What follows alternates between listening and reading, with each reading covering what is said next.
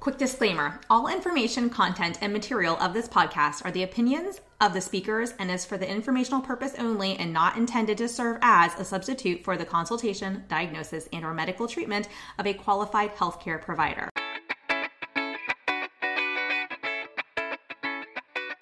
Welcome to the Untethered Podcast. I am your host, Hallie Bulkin. I'm a certified orofacial myologist, feeding specialist, and mentor.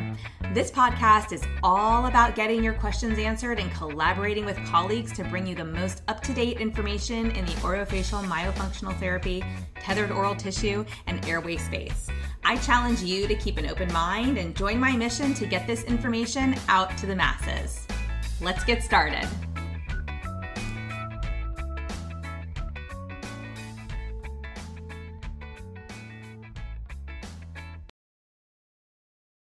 Hi, and welcome to episode 161 of the Untethered podcast. This is your host, Hallie Bulkin, and it's me and you today. Yay! So, what are we going to talk about? This is a big topic. We're going to talk about choking versus gagging. Before we jump in, I do want to mention that we have our next pediatric screening, feeding screening training, like learn how to screen your first ped feeding um, patient coming up May 16th through 20th. And you're going to want to go to feedthepeds.com backslash training, and that will get you on the um, list so that you get all the updates, you know, where we're hosting the training and all those fun details. I'll tell you everything you need. Okay. So make sure you do that. Uh, Doors to Feed the Peds, our next round of the course, will open between May 23rd and 27th, five days only. And the course starts on May 26th. So mark your calendar, get on the wait list. You can also go to feedthepeds.com to get on that wait list. Uh, wanted to let everybody know because everyone keeps asking when is the next course starting? So it's starting soon. Um, but I wanted to go through the differences. And this is going to be a quick episode today because this is just really a great informational episode on the differences between gagging and choking. And the reason why I want to cover this is because I, I so often see parents worry about their children's you know skills and say oh my baby chokes a lot we had this choking episode the other day they choked and then they vomited well that that is possible that can happen um, but whenever i've seen videos following you know these explanations it's actually usually a gagging episode and sometimes they're more severe than others right? So let's cover the nine differences between we're going to go right through them and then i'll review them at the end. But with gagging it's going to be loud okay versus choking that will be quiet or silent. Gagging you're going to have a baby's mouth usually open and their tongue is going to thrust forward. They're trying to expel that food whereas with choking a baby's mouth will open but their tongue is not going to come forward. They're going to be a little bit helpless in that regard. Um, with gagging, a baby might like cough or sputter or gurgle or make some type of noise trying to expel that, you know, that food. And with choking the baby or, or liquid, be food or liquid, um, with choking a baby will struggle to cough they, they may not be able to cough at all depending on the level of obstruction. Um, with gagging, oftentimes the baby may fuss or cry, whereas with choking, the baby won't cry. If they try to make any noise at all, they're probably going to sound like they're struggling to to make a noise. Um, with gagging, it, there's no trouble breathing, okay? But with choking, baby will have trouble breathing. They might make a high pitched sound even because of the airway obstruction, depending on how obstructed they are. Um, with gagging, the face often turns red, whereas with choking, the face or lips, you know, and the skin might become blue or bluish. Um, with gagging, the gag reflex is protecting the baby from choking, whereas with choking, the baby's airway is blocked. Okay.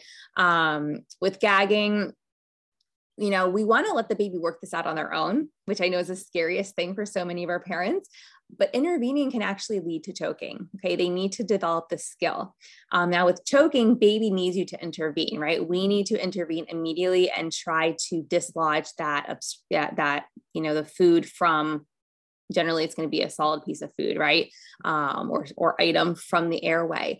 And I'm not going to sit here and teach you how to do that. That's not the point of this episode. Um, but with infants, I highly recommend taking a CPR class because the way that you um, do CPR on a baby is going to be different than an adult. And they also teach you what happens when a baby's choking because you have to turn the baby over to their belly. And there's a certain way that you lay them across your knee and use the back part, you know, use your the palm of your hand to um, you know, bring it to their back and help to dislodge that that item from their airway. So really important skill that I recommend all parents um, make sure they learn how to uh, do if you're so if you're a parent or parent to be for a young infant um, but providers especially all of you medical professionals that work with these infants and even toddlers definitely should be trained in this as well.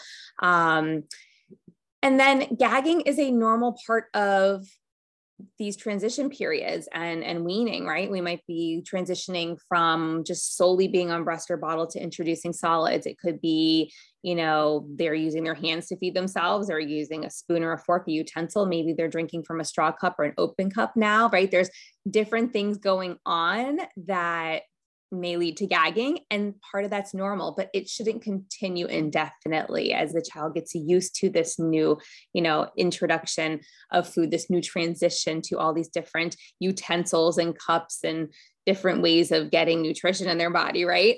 Um, whereas with choking it's not it's not normal and it might be life threatening so it's a lot it's a lot more serious right? So so let's review. I told you this is going to be a super fast one today. We're going to do some short ones like this just to give you some really great tidbits over the next couple weeks. Um, but the biggest things to know and I, I, didn't mention this but with gagging we might see the eyes get a little watery as well. Um, so with gagging you know the airways clear. They may you'll hear that noise right? It might be this loud noise or um, like a cough or a sputter, sputter or a gurgle um, but they're breathing they're likely going to be red in the face and trying to push that food out. Their tongue may come forward, right? And it's a normal reflex. It's not something we want to get rid of. It's a protective mechanism. So in some babies and even in some adults, that that gag reflex may sit too far forward in the mouth for any number of reasons. We often see this with tethered oral tissues, like a tongue tie, for example where the reflex didn't move further far back enough. Maybe it's like on like halfway back on the tongue where we want it like all the way to the back third of the tongue.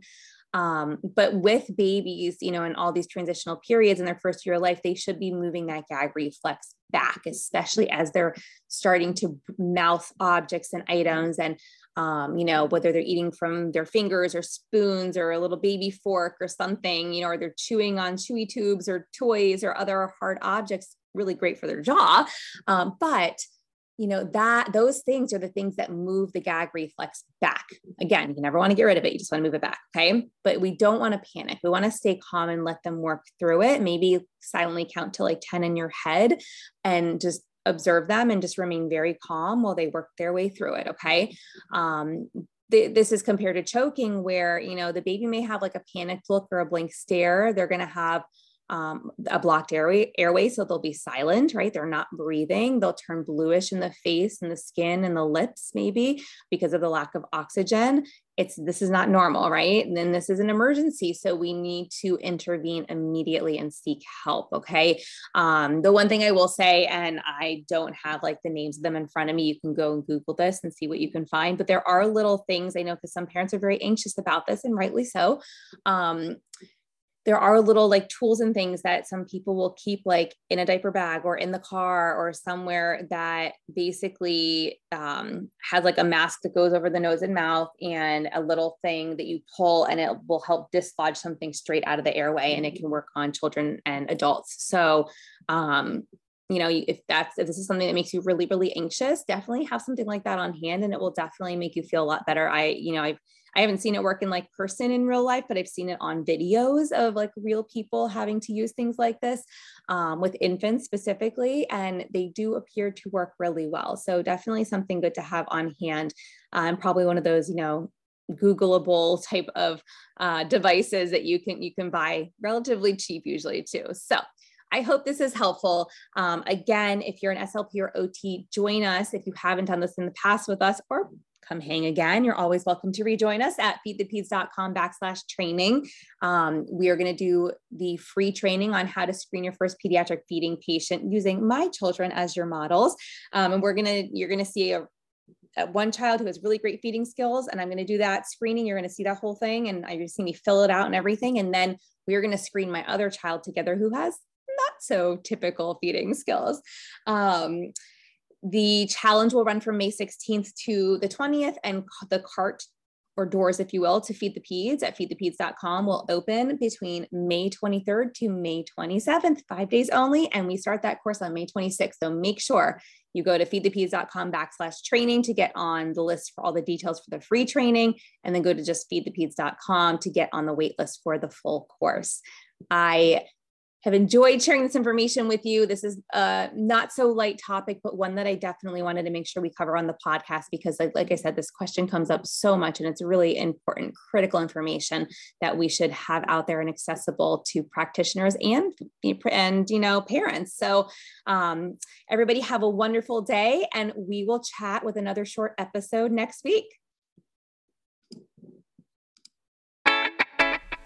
Thanks for listening to this podcast. If you want to hear more of these Myo Tots airway and feeding related episodes, be sure to leave a review on Apple Podcasts or pledge a small amount on patreon.com forward slash the untethered podcast. If you found value, others you know in this space will too. So be sure to share this episode on your social media platforms and join us over on Facebook, on my Facebook page at Hallie Bulkin Biz, on Instagram at, at Hallie Bulkin, and you can head over to the untetheredpodcast.com to grab a copy copy of the show notes, um, where you can also subscribe to be kept up to date on the latest podcast episodes.